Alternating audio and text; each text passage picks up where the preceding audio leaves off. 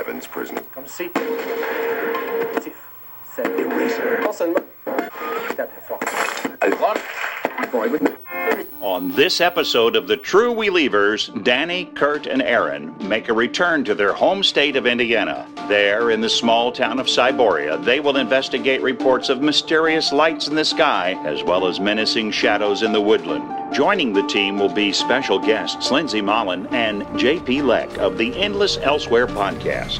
What will they uncover in this terrifying Halloween special? Stay tuned to find out. That is, if you dare.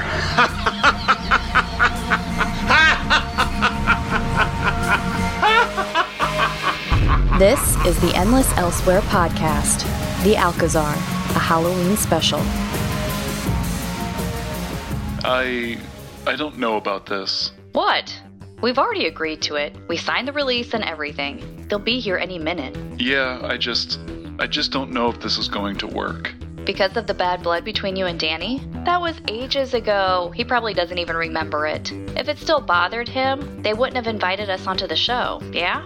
I guess Is there something else? this thing we're going to investigate. I've never heard of it before. So what? So, I'm the Circle City Collector. Well, this thing isn't in Circle City, is it? It's way down in. Yes, I I'm aware, but you know what I mean. Or are you just annoyed that the Welievers heard about it first? No. I mean, I don't know. Maybe. Don't let that bother you. Focus on what's important. This could be really good for us. We're taking a big step up here to the next level. TV, Joseph. This kind of exposure, it'll be great for the podcast. I get it. And if we don't go, there is no Halloween special for the podcast or for Circle City Supernatural. Yes, Lindsay, I know. It's just that That would be them. here we go. We grabbed our bags and headed to the door. Pulling it wide, we saw that our usual view of the street was now clogged by a monstrous tour bus sitting at the curb. It was glossy and jet black, which aptly accentuated the large yellow lettering emblazoned down either side. The True Welievers, it read, cable's number one paranormal reality show. This humble proclamation was accompanied by the expected imagery. There was a UFO hovering above, a spirit lurking to the left, and a mid stride Sasquatch on the right, all in hazy silhouette. The design was a surprising but effective mix of tacky and chic. The logo told you everything you needed to know about the show with a single glance. Well, that's subtle. Lindsay, hey, how are you? It's great to see you.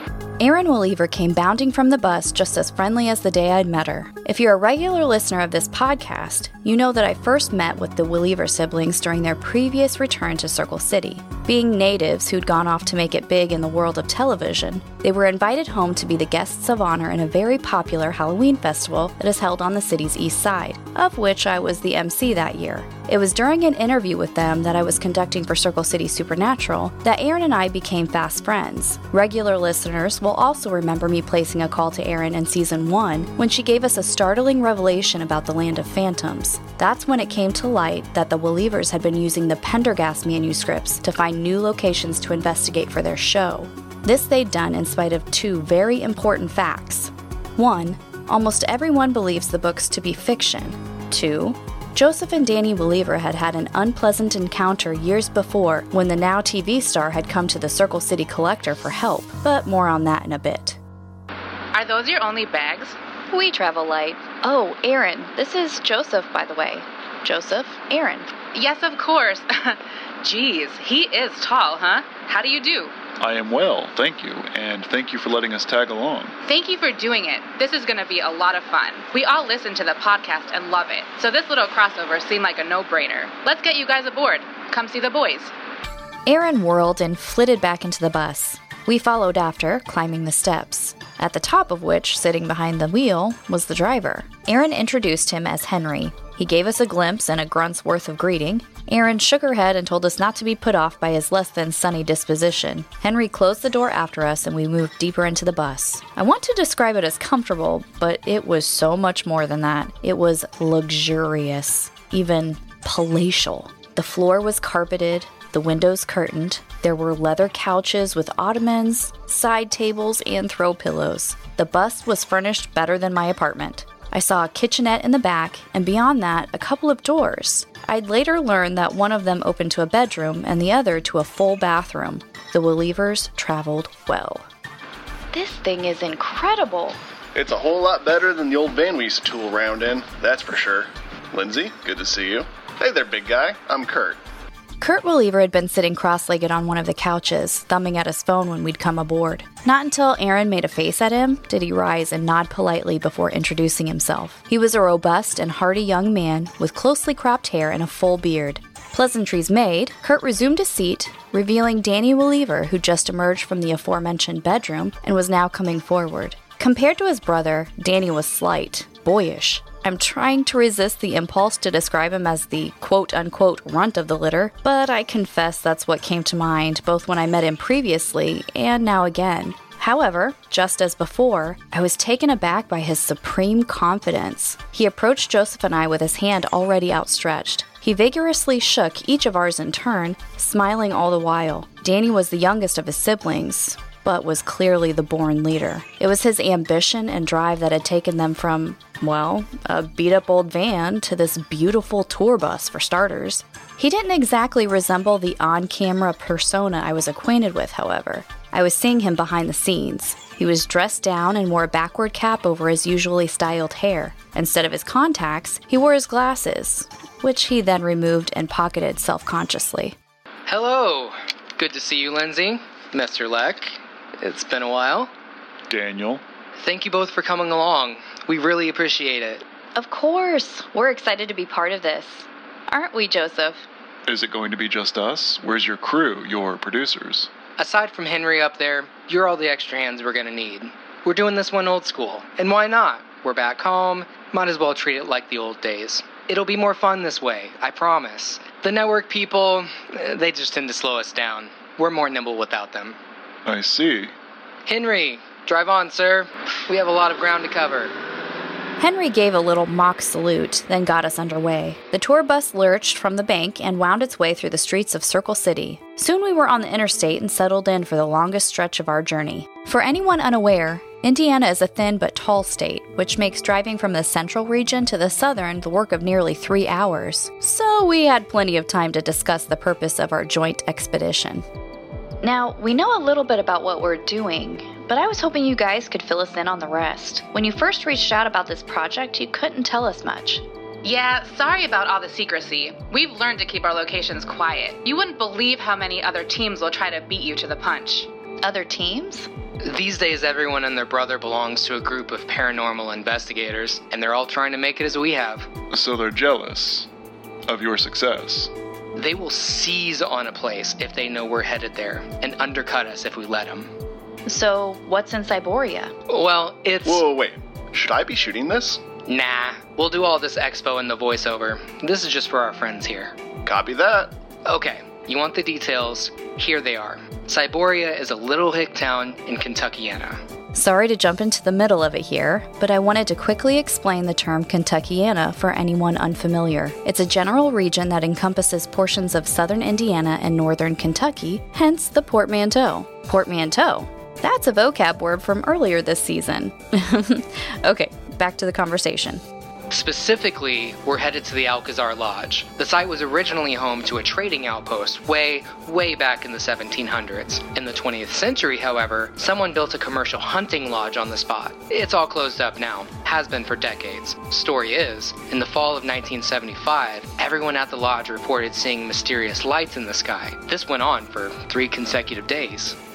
Then, on the fourth night, the lights were seen in the woods. They had landed. And? And that's when the attack began. Attack?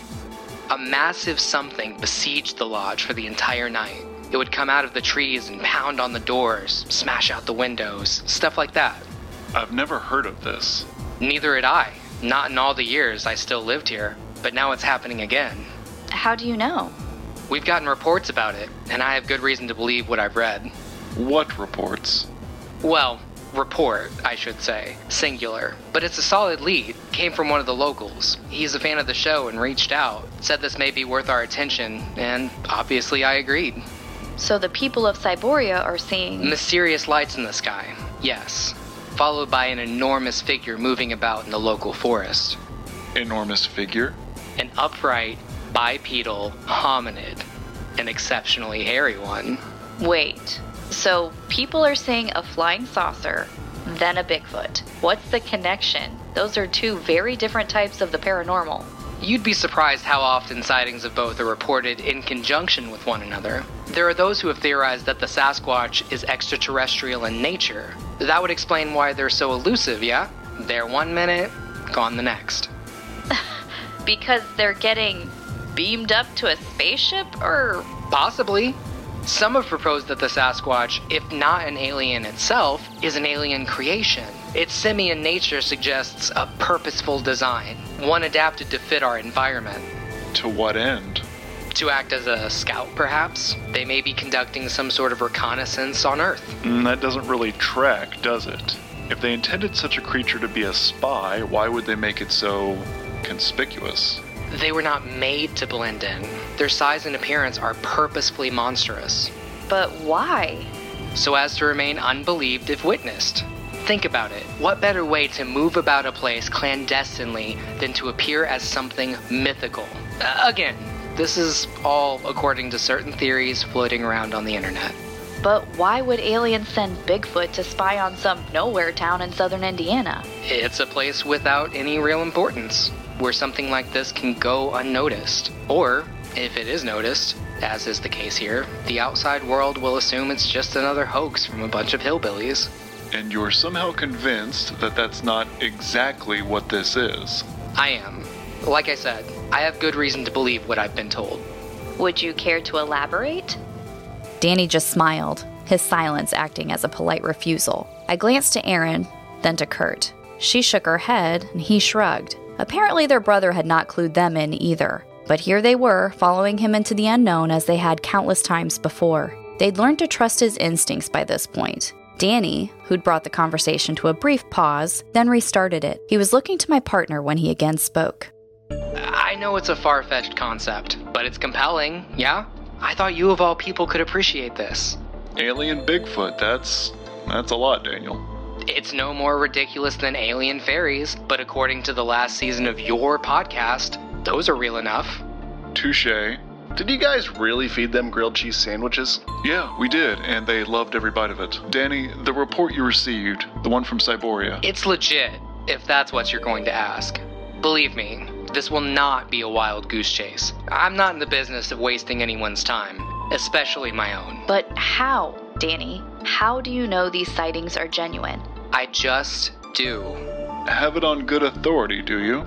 I do. Then I guess we'll take your word for it. I hate to say it out loud, but he's never actually wrong about this kind of thing, guys. You can trust that we'll find something down there. Wow. An actual compliment.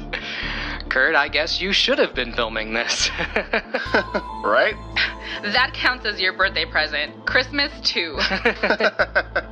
The Welievers were professional, accomplished TV personalities, but still, at the end of the day, they were siblings who could tease and joke with one another. I liked seeing that side of them. After this, Erin, being a thoughtful hostess, asked if we were hungry and showed us to the kitchenette where snacks abounded. Curt followed behind us and introduced Joseph to his French press. My partner was very pleased with the cup of coffee he was handed by the middle Weliever. We returned to the couches with our refreshments and continued to chat pleasantly. The topography outside the windows became ever more rural with each mile the bus put under its tires. Farmland and forests took their turns in the passing countryside, the harvested fields and colorful trees making for lovely scenery. Erin mentioned how much she'd missed autumn in Indiana. This was the last anyone said for a while. The lot of us fell silent. We were contented in the quiet, however. The awkwardness of our close quarters situation had all but evaporated. If only things could have stayed so comfortable. Can I make a suggestion? For your podcast, that is? I don't want to step on any toes or anything. Please, go ahead. And I say this as a listener, mind you. You should do less exposition dumps. You guys drop a lot of information at once. It, it can be a bit much. This was a complaint that we've gotten before, one I still don't understand, and which, full disclosure, frustrates me. So if I sounded defensive in my response to Danny, that's probably why. It's an investigative podcast. Pouring over the details is the point. You wouldn't ask a true crime podcast to slow down with the data, would you? Our show is little different. But your show often turns into a fire hose of facts. And I say that as someone who's actually read the books you guys are covering. I can't imagine what it's like for those who haven't. It's just a lot to absorb. That's all I'm saying. I tried to tell her. Hush, you. Take it from someone in the entertainment business. I know what I'm talking about. You should do less talky episodes. Less talky? It's a podcast. It's literally all talking. Every podcast is basically just people talking. What I mean is, you should try to do more episodes like this. Like what? The Halloween special? Yeah, more fun side adventures that get you guys away from that main convoluted storyline you're entrenched in. New, fresh stories that aren't pulling from past lore, you know? Thanks for the tip, Danny, but you're making it sound like we have control over any of this. Don't you? From one reality star to another, I know that sometimes you have to fudge the reality. We play our show straight. Of course, as do we. But that doesn't mean there's not a bit of play acting. I mean, just in the editing process alone, you can. Why did you really invite us along on this investigation? What do you mean? You don't actually need our help for anything.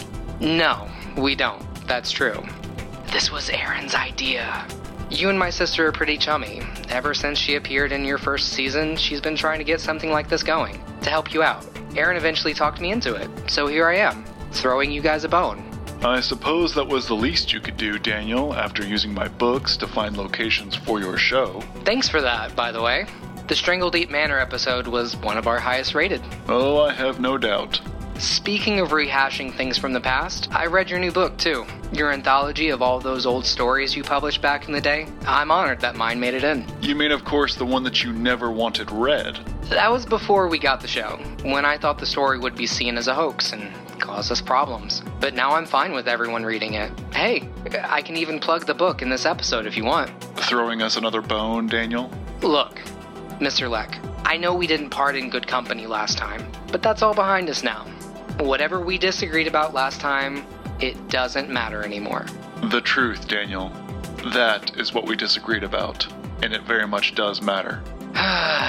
Same old Circle City collector. A zealot to the end. You'll never change. And you are just as I remember you, Daniel. Do you keep calling me Daniel for a reason? Is it like an attempt to patronize me or what? Joseph had jumped in so that I could calm down. Now I needed to do the same for him before all this friction started producing sparks. Okay, tell me more about this story. Erin and I spoke of it only briefly in our call from season one. You haven't read it? She abstains for the sake of the audience. Remember to ask questions on their behalf? Oh, of course. How could I forget? Well, Lindsay, the story of ours that your boyfriend here published back in the day, and then again recently in his new book, was one of our old cases. This was from before the show, when we were still amateur nobodies. We had road tripped out to the southwest, to the desert, to investigate sightings of winged monsters. And that's when he met the love of his life. Oh? Who's that? He means Violet. That's when we met her. And Danny's been obsessed ever since. I'm not obsessed with her. I just find Violet fascinating. She single handedly slayed a monster. That's slew a monster. Whatever. She saved our lives. It was incredible. And then she was just gone. And now she truly is. Yes, you speculated about her death in your season finale. It's not speculation.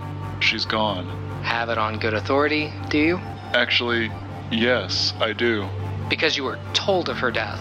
That's what you said in your podcast. Okay, and. You were simply told that she was dead by a creature defined by its deception. What are you getting at? I'm just saying that this so called non man creature, from what I read of him in your new book, is not to be trusted. Uh, the non what now? Erin is about as versed in your written work as Lindsay is, Mr. Leck. If you'd be so kind as to explain all of this to my sister. In addition to your story, Erin, my anthology contains an account made by a soldier fighting in Bavaria at the close of World War II. The Endless Elsewhere, Volume 1, available now wherever you get your books. Danny, shush. What? I said I'd plug it. Please, Joseph, go on. Years ago, I acquired a series of letters written by a one Howard Tetrick. a private in the U.S. Army and a native of Circle City. The letters chronicled an experience he had when his squad secured a medieval castle, what the Nazis had been using as a radio station to send and receive messages across the territory. While there, Tetrick and his fellow soldiers encountered a. a creature, What kind of creature? an ancient one.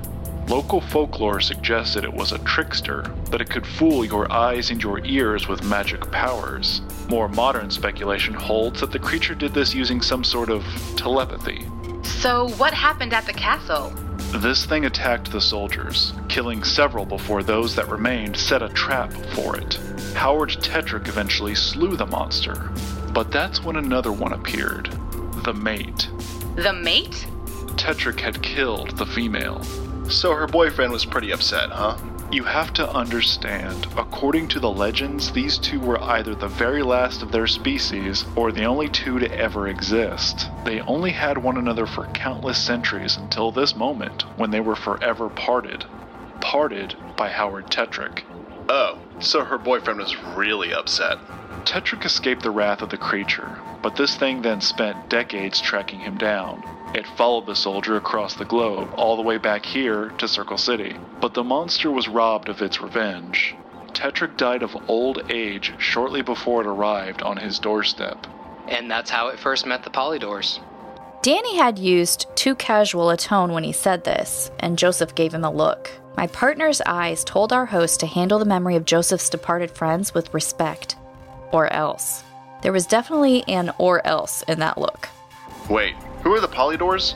They were journalists. I would eventually team with them, but I did not know them at this time. Howard Tetrick's house had been put up for sale swiftly after his death. The Polydors and their realtor, Margot Fletcher, were there to see it when the monster arrived. Oof, bad timing. And that's when they. No, not yet. Enraged that he had missed his opportunity, the monster attacked them, but the Polydors, like Tetrick before them, set a trap for the creature and escaped his clutches. But holding grudges and plotting revenge is kinda his thing, so he hunted them just as he had Tetrick. It didn't take him quite as long this time to find his quarry. I had befriended them by this point. I was the one who discovered their bodies. They they had been Anyway, unbeknownst to this monster, Circle City had its own monster hunter, a former book bearer of the first manuscript. Violet. Well, she confronted and bested the creature, but then spared his life. In accordance with his kind, he now owed her a life debt, and was therefore in service to Violet. So, when it came time to stop the apocalypse, she. she took him along to assist her. Apocalypse? Wait, that's what? So I was right about the gargolas? Yes, Erin, you were. And now we can turn from one story in my book to another. To yours, Welievers. Wait, what's a garga? A gargola. It's Spanish for gargoyle. This word was used by a witness to describe a creature she'd seen fly out of the ground after an earthquake in New Mexico. This sighting is what brought us out to the desert all those years ago. Danny insisted we check it out. Another occasion of my gut being right on the money? Well, that was our final case as amateurs. Was not long after that, the network got a hold of us about doing a pilot. But this case in the desert. The whole event was recorded on a little digital device that Danny used to carry with him. It was basically what you're using now, Lindsay. It was the only evidence to survive. Curt lost his camera during the conflict. Afterward, Danny sent this device to me, and I transcribed the audio, then published the account. I see. Erin, a second ago you said you were right about the gargolas. What did you mean? Erin, if I may. Please do. I actually hate talking about this. The Welievers went to investigate reports of the Gargola, but so had Violet. Their paths crossed, and they worked together to kill the thing. But it was one of many. It soon became apparent that these things were a demonic creation and would be used to jumpstart the apocalypse. Um, okay. It's actually much more involved than that. The plot connects to the Infernaliers Motorcycle Club, the revived Boonies cult, and even Carolyn Pelfrey of the Unclosing Eye Detective Agency. But we're not going that deep right now. Suffice it to say, the creatures were the priests of Apollyon. Apollyon? A giant biblical Cthulhu monster sleeping in the earth who is not set to awaken until the end of the age. That's, uh, sort of correct. There was a plan to awaken him prematurely, to bring about the apocalypse before the appointed time, Why? to break the will of God and therefore unravel the universe. Oh, yeah. We know all about that, don't we? Indeed. But thankfully, Violet and the Non Man stopped this from happening. How?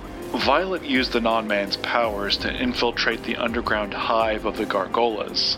They moved among the devils unrecognized, and that's how they stopped them by quietly slaughtering the priests before they could perform their ritual to awaken Apollyon. Whoa, you need to publish that story, dude. In Volume 2, perhaps. Anyway, in the fight with these monsters, Violet was mortally wounded. While dying, she asked the non man to return to Circle City to find me and tell me her story. And after he told you all of this, you killed the non man. That's what you said in your podcast. I agreed to meet the creature, but what he did not know was that, like Tetrick, like the Polydors, I had set a trap for him. So, yes, Danny, I heard his story, and then I killed the creature who killed my friends. Wow, crazy. I have one question though. Why did they call him the Non Man? The moniker originated among the spooky spaghettis. As the non man's presence in Circle City became more well known, people started reporting it. Hang on. Spooky spaghettis? Uh, scary stories from the web. It's basically digital age folklore. They're told as if real, but most are clearly fake. Well, all but one at least. Okay, cool. But still, why is he called the Non Man? Because no one knows what he is, only what he is not. Did all this really happen? Do you doubt it? You were there for part of it. We encountered a cryptid out in the desert. The rest of this is. Oh, well, Which part are you having trouble believing? Uh, the whole apocalypse thing, I guess. And it being stopped or paused or whatever. That's what I'm struggling with anyway. Danny, how about you? Violet's death. Well, why do you. What? Wait, what? Do you think she's still alive? Danny once again fell silent. I think he likes keeping things from people. It probably makes him feel big and important. But as seemed to be the case here, he was just trying to frustrate my partner. And it was working. But then something seemed to occur to him, and Danny laughed aloud, turning from Joseph to me. Lindsay, I owe you an apology. Hmm, that seems right. But for what exactly?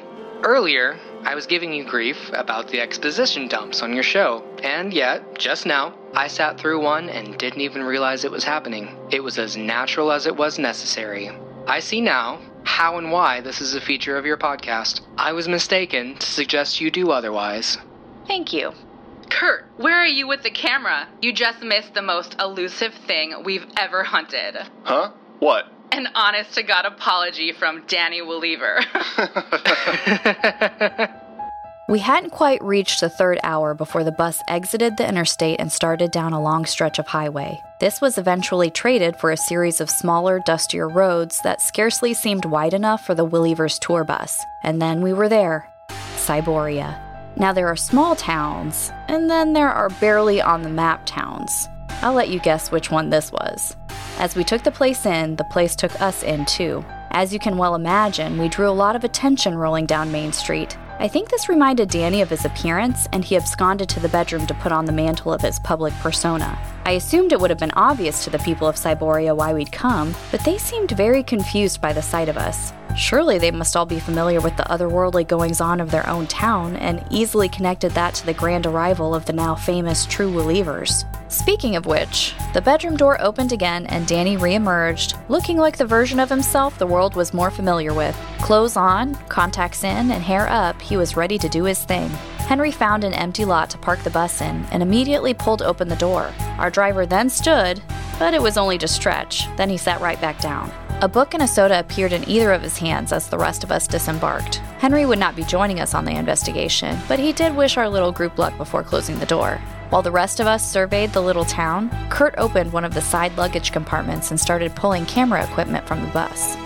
We should interview whomever will speak to us, get a sense of what's common knowledge about the sightings. We should also find the local library to research the previous happenings. At least, that's what we would do. But this isn't our show, remember, Joseph? Uh, how do you guys want to proceed? Your idea sounds good. Danny? Sure, that's fine. You guys go ahead and get started. Curt still needs a few minutes to get set up. We can wait. Uh, I'm almost ready. No, really. get going. We can cover more ground if we split up anyway. Uh, sure, if that's what you want to do. Come on, Lindsay. Having been cooped up together for so long, a break would do us all some good. That much was clear. But there had also been some tension on the bus, so a brief parting was more than beneficial. It was essential. Joseph and I started off one way down Main Street, knowing Danny would take his siblings the other way. We ambled through Cyboria, trying to get a feel for the place. For a town that sounds futuristic, it was rooted firmly in the past. It's hard not to compare it to the town of our previous Halloween special, if only because it stood in such sharp contrast. Melgren had been equally as historic as this place, but whereas the town by the lake had been largely refurbished, Cyboria had been left to rot. There were no boutiques or fine dining, just discount stores and fast food. This was not the tourist trap that Melgren had become. Cyboria seemed like the kind of place where people only wanted to escape, and indeed, many had moved away, which is likely why the population was even smaller than it should be. As for those who couldn't quite pull free, well, they were left to skulk the sidewalks and leer at visitors. Joseph has said that my superpower is that I can get anyone to speak to me, but this town must have been made of kryptonite. I framed my best smile and tried to approach a few of the townspeople, but was refused left and right. Unlike Melgren, who leaned into their supernatural happenings, the people of Cyboria sought to keep theirs quiet. At least, I thought so at first. It soon became clear to me that none consented to be interviewed because not one of them knew what I was talking about. When I'd asked about the sightings, either current or bygone, what I assumed to be people rudely ignoring me were really just people rudely expressing their ignorance. What gives? Danny said his report about this place was solid, but none of these people seem to know anything about it. Yeah, I'm not so sure there's anything here. Don't be heartbroken if this episode of theirs doesn't air and we don't get all that publicity you were hoping for. Yeah. Hey, but at least it's a fun date. Do you still want to check out the library? Sure, why not? Hey, maybe we can find somewhere in there to make out. Joseph! My apologies for the continued comparisons between Cyboria and Melgren, but the library here was a more traditional one than the retrofitted church we'd explored by Lake Michigan. That's not to say this library was any better, quite the opposite, actually. Like the town to which it belonged, the place was pretty run down. Joseph and I made our way inside, then to the circulation desk. Behind it stood a young woman. It quickly became evident that she was a little more sophisticated than the average resident of Cyboria. She was one of those people I mentioned earlier, one of those desperate souls who wanted to escape this place, to go somewhere, anywhere else. But for now, she was still fettered to the town. Hello there. Geez, you're tall. I get that a lot. So, what can I help y'all with? Alcazar Lodge, 1975. The events. What events? We've been told that some strange things went on there. Like what? You've never heard about the UFO or Bigfoot sightings around the lodge back in the day? Uh, no. What about recently? Nope. Why? Are you. Never mind. You've already answered my question. I did? Well, you're welcome, I guess. You can rest assured, though, if anything even remotely interesting happened in this town, I would have heard about it. Pretty much everyone comes in here. This is a well read town. Hardly.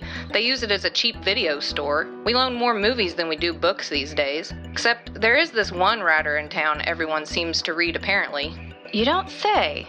His name wouldn't be J.P. Leck, would it? How'd you know that? Yeah. How did you know that? I had a hunch. So, are you a fan of his too? Oh, yeah. Huge fan. I think the world of that guy. Actually, my girlfriend here hasn't read a single one of his books. Well, if you want to start now, he's over in fiction. Authors are in alphabetical order. You better hurry, though. Someone's liable to come in here and grab that book right out from under you. Any idea why he's such a popular read in Cyboria? No idea. I tried thumbing through a couple of his novels. Not my cup of tea. But what about that anthology he published? Oh, what about it? He provides all this information before and after each story, but he just goes on and on and on. It's like, we get it, dude. Uh, to be clear, that's contextual and supplemental information that the reader needs to fully appreciate the story. I had gotten defensive with Danny about the wordiness of this podcast. Now it was Joseph's turn to take up that fight. Anyway, could you tell me who specifically in town you've loaned out his books to? Are you like a reporter or something? Why are you asking? We're investigative people, yes. Started like a month ago. Tom Sanderson came in here asking if we had any books by J.P. Leck. I told him no and that the library wouldn't bother ordering them unless several requests were made. And wouldn't you know, the next day Sarah Jennings comes in asking for books by J.P. Leck. After that, it was Willie Gray, who I'm pretty sure is as illiterate as a doorknob. Every day for a week, it was someone new pushing through the door, wanting to read J.P. Leck. So you eventually ordered his books, and all these people? They came back to borrow them? One at a time, yeah. It's almost like they were taking turns. They never actually checked them out of the library, though. That was the weird part. They always read them here in the building, always in the same place. Same place? Yep, in that computer room right over there. Always sat at the desk in the back. Thank you very much. You're welcome. Always happy to help investigative people.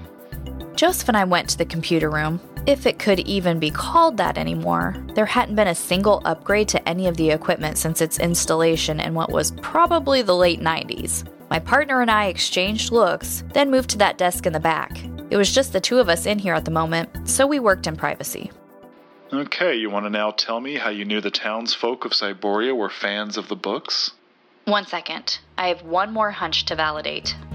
I set myself at the desk, but the chair gave a bit and creaked so loudly that I thought it was about to collapse beneath me. Thankfully, it did not, but then, once I booted up that relic of a computer, I hovered my fingers over a keyboard that was all scratched up.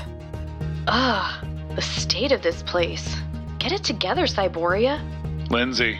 Right. So, if the browser still has the search history, which it does, you will see that, yes, there it is, our website, over and over. So we've got some super fans in this town. I don't think it's us that they're obsessed with. The Welievers. They're featured in my anthology as well as the podcast, so what? You think that we're looking at someone's research? Dollars to donuts? This is the very computer one of them emailed Danny from. You think this whole thing is a scam? For what? What's the point? To get them here. For some reason. This is either a plot by some groupies to meet their favorite reality TV stars, or this is the work of those rivals Danny mentioned. Maybe this is an elaborate troll to prank and embarrass the Welievers. Whatever the case, it's looking like someone just made up the UFO and Bigfoot sightings. That's why no one here knows anything about them. Uh, so once again, it's just people. That was the first time you've called me that. Huh? Back there with the librarian. You called me your girlfriend. Oh, yeah, it sounded pretty juvenile even as I was saying it. There's gotta be a better word for me to call you. Don't worry, I'll think of something. The pair of us left the library and headed back down Main Street to rejoin the Welievers. Just as we came within sight of them, however, Joseph took me by the arm, bringing us to a stop. I looked up at him and he nodded forward, to where the Welievers were having much better luck than we had. Danny was interviewing an older gentleman. They'd actually gotten someone to talk to them. Confession here? My pride was a little wounded, but I didn't mention it. Not wanting to interrupt, Joseph and I continued to hang back, watching from a distance. Curt, weirdly, was not manning his camera.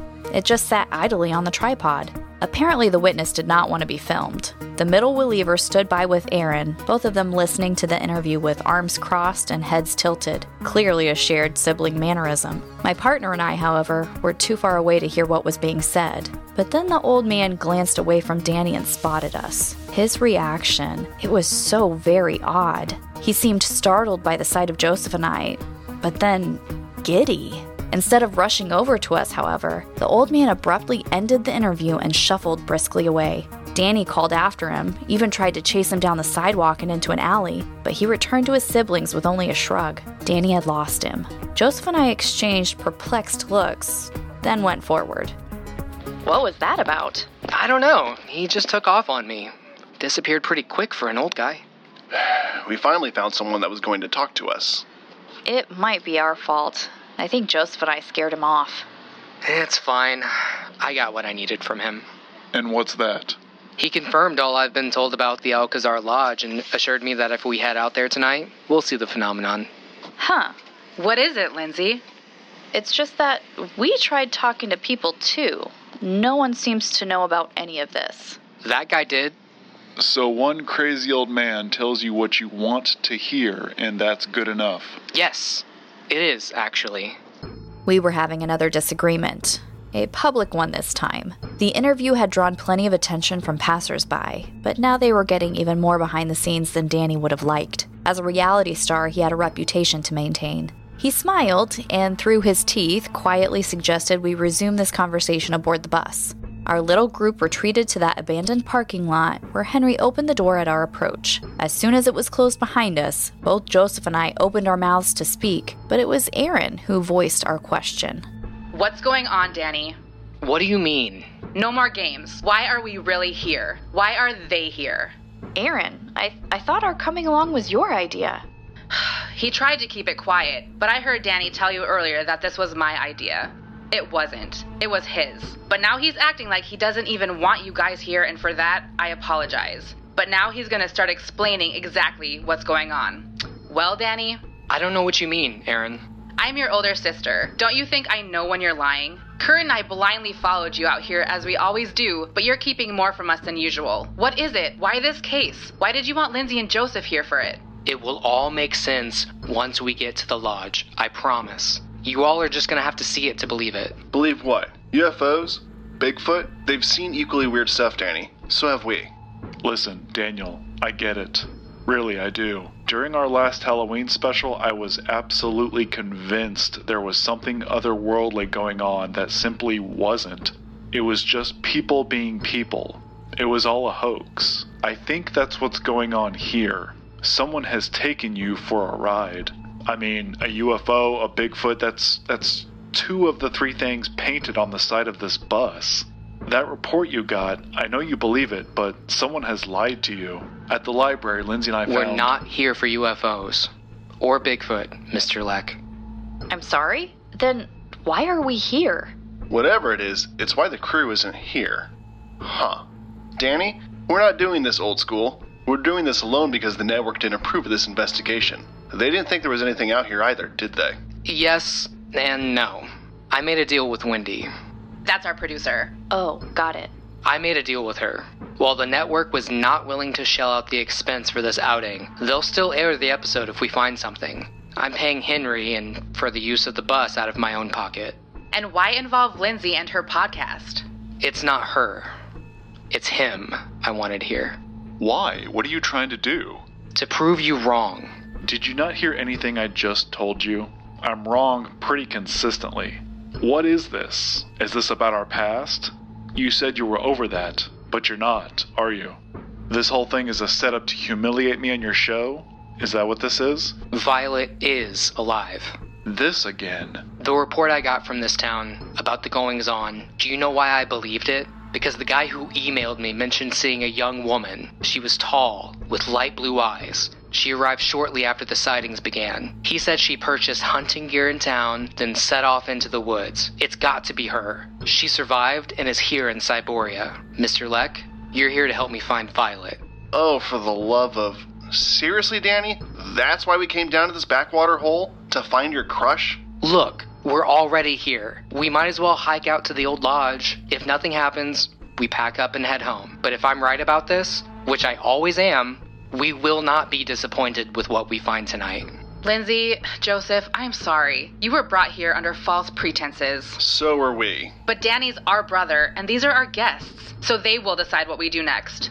We can leave this place right now, or we can go a little further. What do you want to do?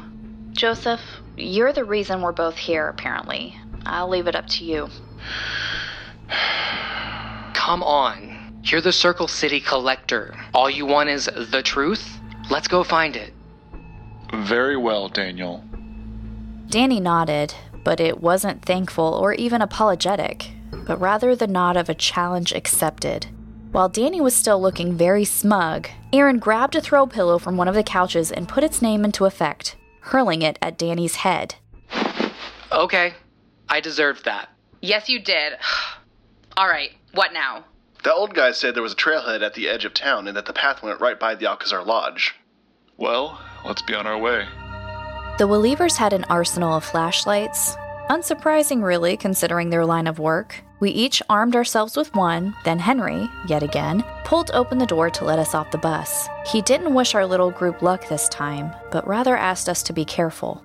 His usual curmudgeonly demeanor was gone, replaced with what appeared to be a genuine concern for our well being.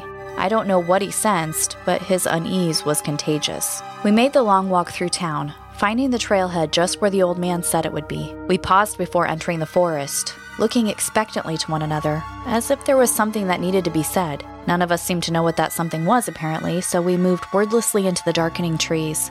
The sun was already in decline at this point, as was the temperature. The trail was a narrow, winding affair, and a hazardous one at that. Rocks and roots alike pushed through the dirt beneath our feet, all of them hidden beneath the blanket of fallen leaves that covered the forest floor.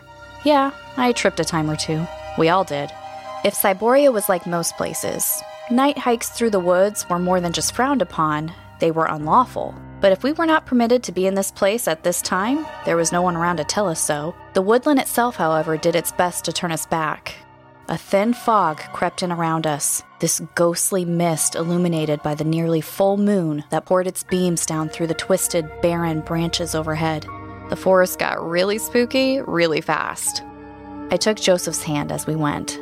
A couple of miles in, the Alcazar Lodge began to appear through the darkness, revealed to us as if under its own will. The building had a bold architecture of upright timber, the vertical planks curiously making the two story structure seem twice that height. I must have been expecting some kind of log cabin because I was surprised to find myself standing in the moonwrought shadow of a fortress. Not that it truly was, of course, but the facade was certainly inspired by such. This, I imagine, is why the place had been called what it had.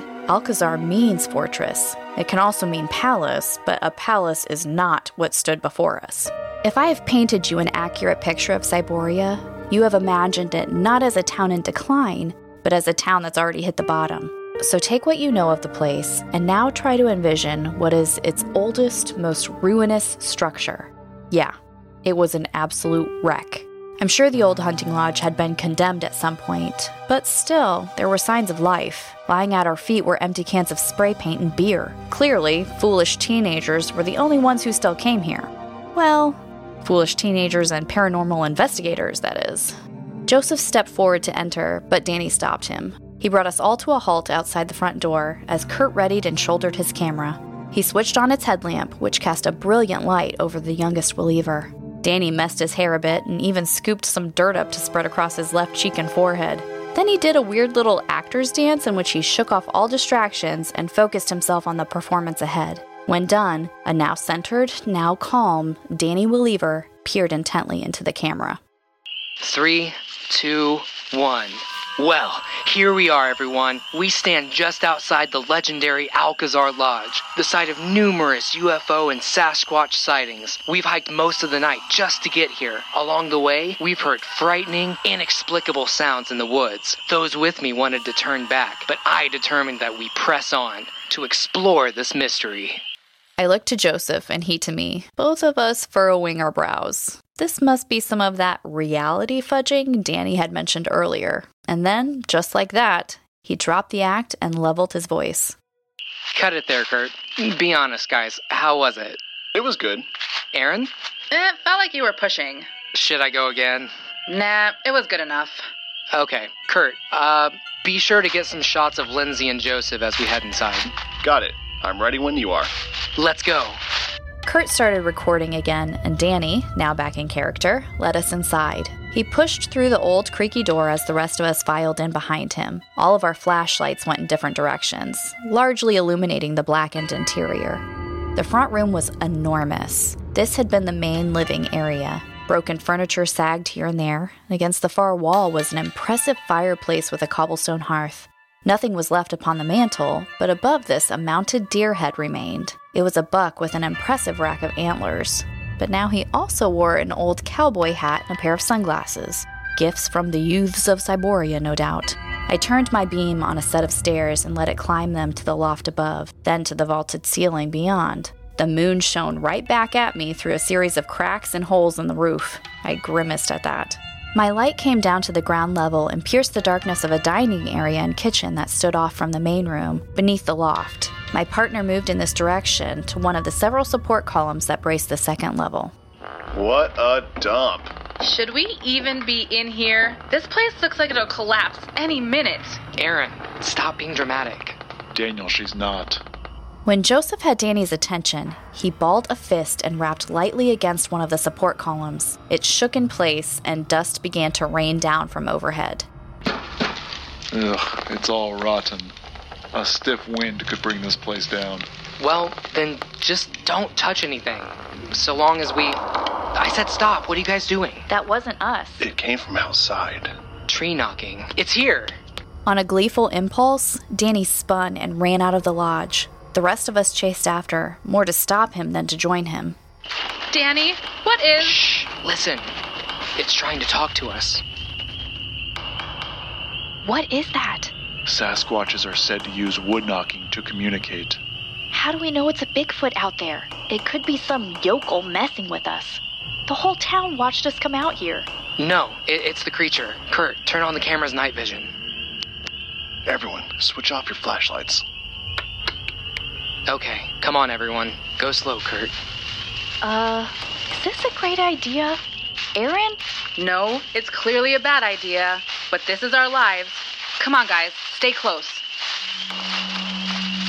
Our group formed a loose line with Curt at the front, guiding us through the darkened woodland. He alone could see with his camera's night vision. We did our best to move quietly, but it was a miserable failure. Every footfall crunched over the fallen leaves, so who or whatever was out there knew we were coming.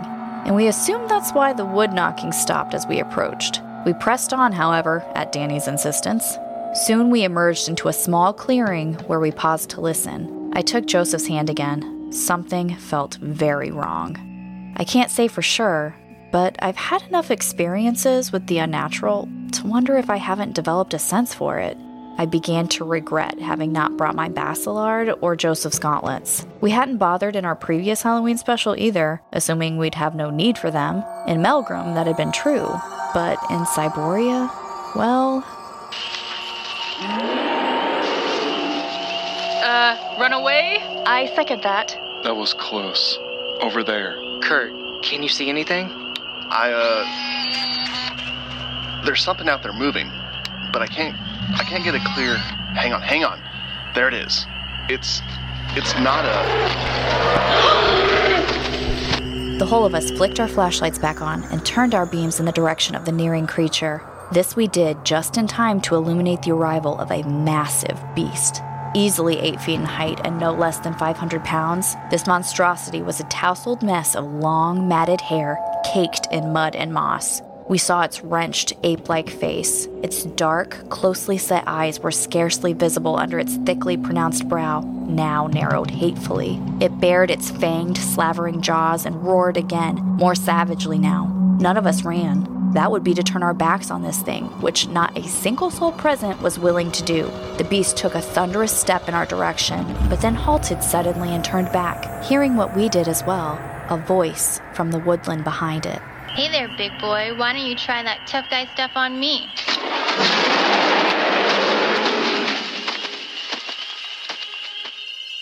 The creature seemed to have forgotten us completely and lunged back into the trees, tearing a warpath through the forest to find whomever had spoken. Our group just stood there, listening, listening to, well, hear it for yourself.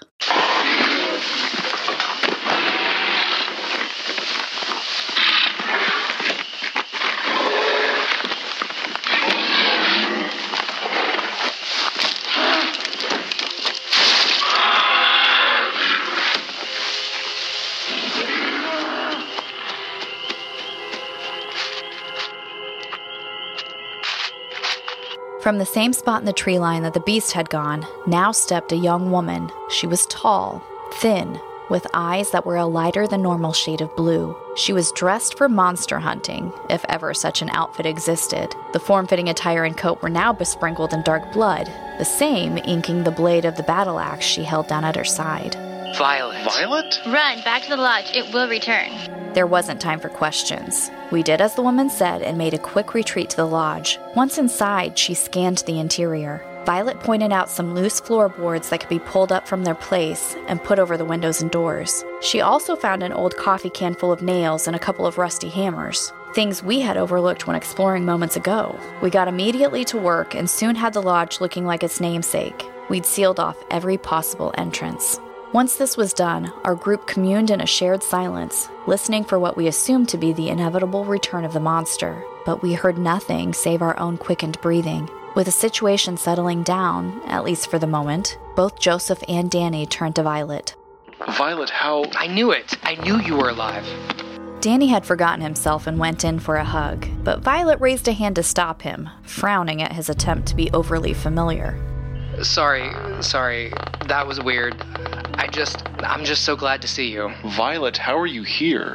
How did you survive the. That's not important right now. We need to worry about that thing coming back. Not just it. What'd you say, Curt? It's not alone. There's something else out there with it. We all gave our attention to Curt, who'd taken a seat on the edge of the old hearth. He cradled his camera to his chest. When Erin moved over to him, Joseph and I followed. What do you mean, Curt? What else is out there? I saw it. With the night vision, I saw it. It wasn't what we thought. It was tall like the other thing, but it was really thin, and it didn't have any hair. Not at all. It was really scaly. Its eyes were almost too big for its head, and its head was almost too big for its body. It didn't make a lot of sense proportion wise, you know? Oh man, it was horrible. I looked to Joseph, but he had looked to Danny. The two men were sharing an expression of horror that the rest of us could not understand, those of us who had not read the wartime letters of Howard Tetrick. Both men turned, very slowly, very hesitantly, to Violet. Uh, what is happening? We need to leave right now. Ugh, we can't. She had us board the whole place up. And not to keep a monster out, but to seal ourselves in here with one. What is that? This is the non man. Thank you for the introduction, Collector, but I've already met the Weliever siblings. You were the old man I spoke to on the street earlier. You directed us here. That's why he didn't want to be on camera. What? Why does that matter? The non man's powers only work on people, not devices. Cameras show him in his true form. His true form that Curt saw in the woods a moment ago. So this thing was that Bigfoot? And now Violet? Was all that out there just a show? To get us here. This whole thing. It has been an elaborate trap. You've fallen into enough of them, creature. I guess it was time for you to lay your own. Quite so, Collector. How are you alive? I killed you. I showed you what you wanted to see, then I made my escape from your trap and then Circle City itself. Why come to this little nowhere town? It was far enough away that I could live beyond your notice, but also remain within striking distance. There were many things that, for obvious reasons, did not dawn on me in that moment, but rather came along later, such as all those townspeople who requested Joseph's books. Remember them? We had thought that there was a group of conspirators at work to get the Welievers to Cyboria, but it was a conspiracy of only one. This creature had come into the library wearing a different image each day. It was the non man every time, which is why those townspeople were always seen to sit in the same place at that station in the back of the computer room, the one with the broken chair and scratched up keyboard, the creature's bulk and clawed fingers having left their marks behind. Remember, he is not a shapeshifter. He remains in his physical form at all times, having the power only to make you see him as someone else. But why, you may wonder, would an ancient creature with that much mental ability use the local library? I asked myself the same question, and the answer is because he had to.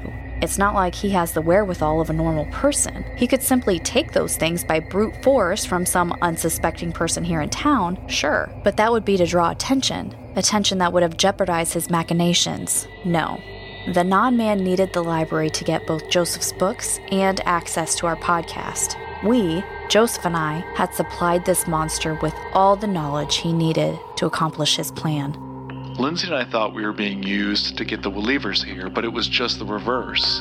You were using them to get us here. I had to lure you to me, but how to do so without raising your suspicions? I could not contact you directly. You would have seen through the ruse. I had to be clever. There were never any UFO sightings here. No Bigfoot. You made it all up. You read my story in Leck's book.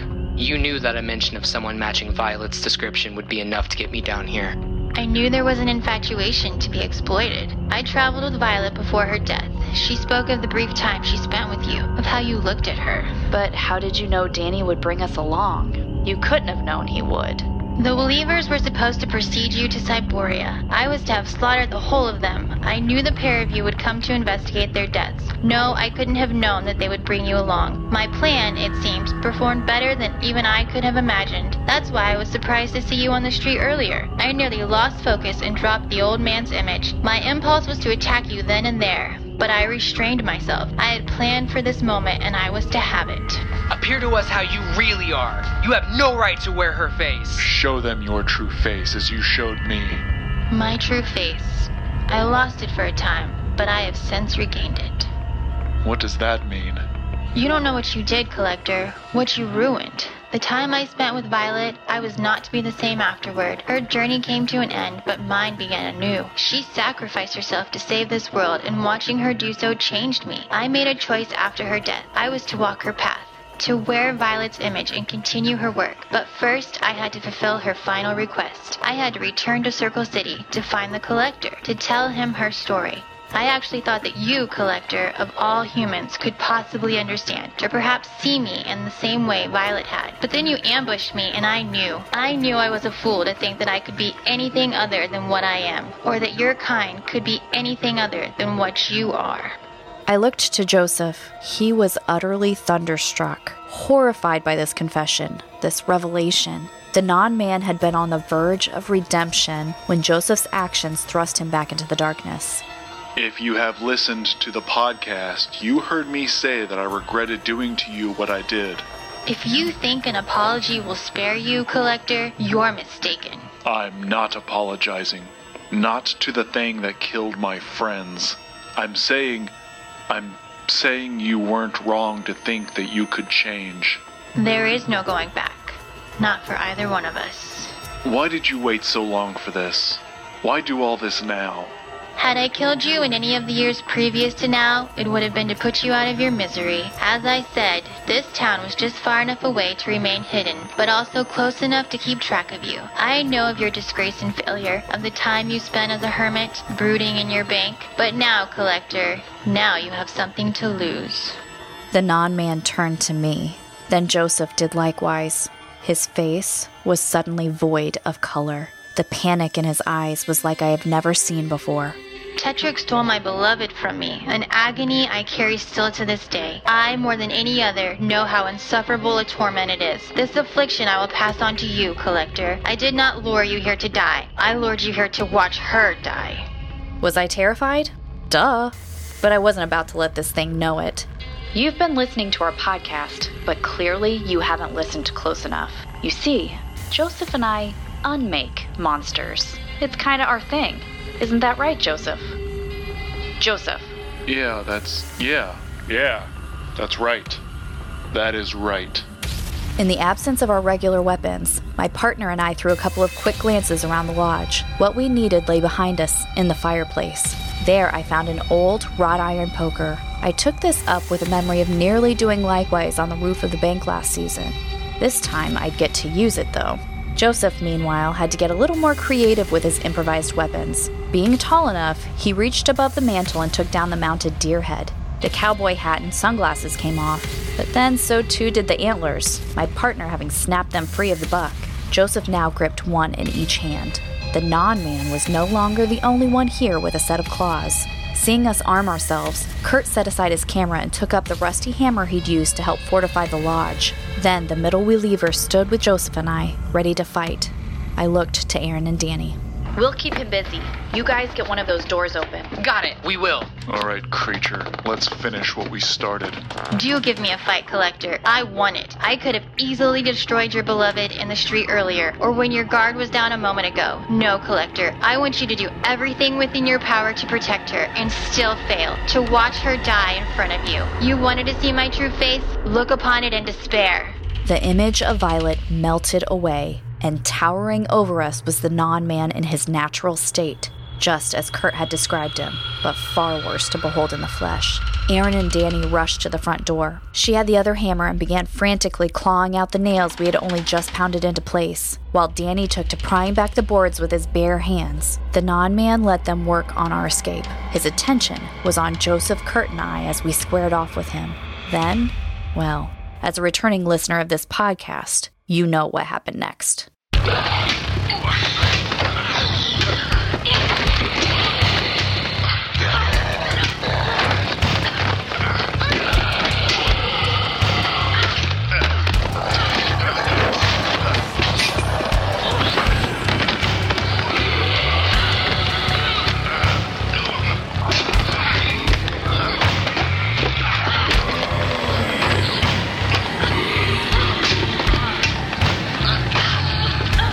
Even with the odds in our favor, the fight was not going our way. The creature was a terrible force to be reckoned with. But then an idea came to me.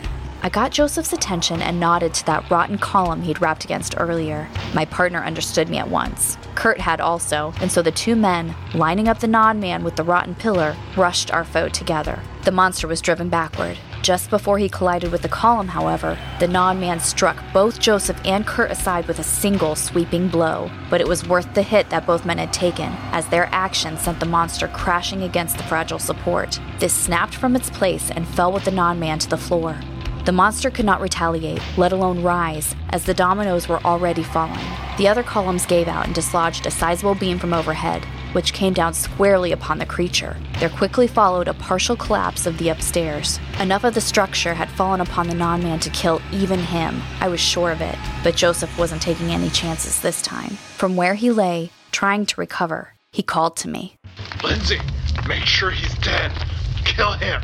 I nodded, then climbed atop the rubble heap. With my fire poker, I carefully navigated the thicket of splintered lumber, all the while keeping an eye on what remained of the structure above, mindful that more could come down at any moment. I quickly found the creature. The non man lay partially buried, pinned on his back. The extra weight of me pushing down on him pulled the non man back to consciousness. Those hideous eyes bulged open as it hissed a labored breath. Its jagged teeth were inked in its own dark blood, and a trickle of this ran down from the corner of its left eye where it had suffered a deep gash. Joseph had been right to assume that he had survived, even if it was only just barely, and I was about to cut whatever thread of life still remained. I whirled the poker so that the tip now aimed down, and I took my weapon in both hands, hoisting it up, ready to drive it down into the head of the non man. But I. I didn't. You have been bested in combat, have you not? What?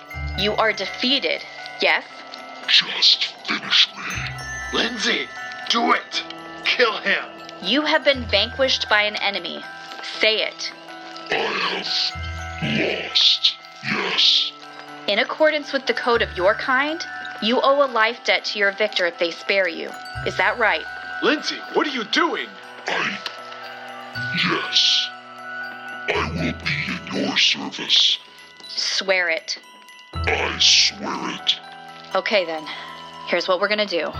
My friends and I are going to unbury you. You will skulk off into these woods to hide and to heal, but you will not leave this town. You will continue to make trips to the library. You will do a daily check of the email you used to contact Danny. He's going to give me that address, and when I am in need of you, I will summon you back to Circle City. I will do your bidding. This is more than just that. I'm giving you another chance here. You can still change for the better. I'm sorry your previous opportunity was delayed by the actions of my partner. He regrets it. This is us making it right. You were going to kill me to get back at Joseph, and now here I am letting you live. I want you to still be thinking about that long after I leave this place.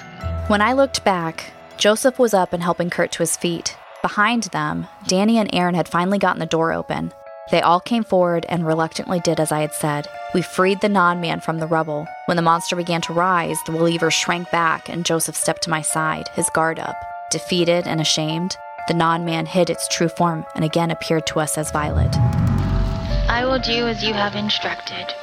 And with that, the non man left the lodge.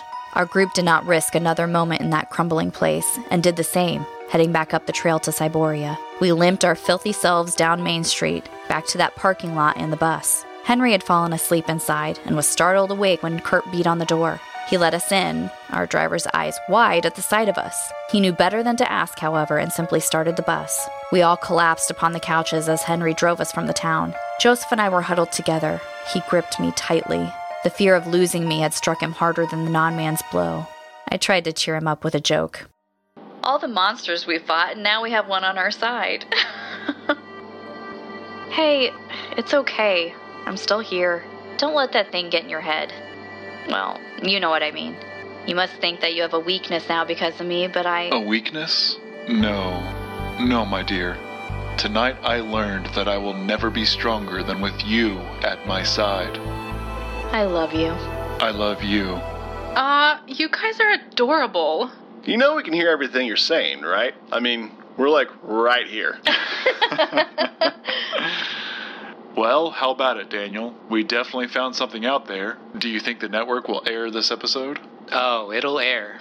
Don't you worry about that. Um, but I didn't film anything that happened in the lodge. You got that footage in the forest. That's more than we usually come home with. Is that enough for an entire episode, though? We have the climax. That's all we really need. We'll build the rest of it backward. We'll do some interviews with you guys when we get back, throw in a dramatization or two, some history of Cyboria, graphics of the monster, and boom, we've hit our runtime.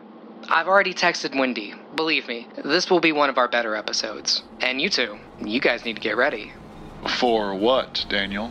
Fame, my friends. The whole world is about to know about the endless elsewhere. Do good, fight evil, repeat. I'm Lindsay Mallyn, and this is the Endless Elsewhere podcast.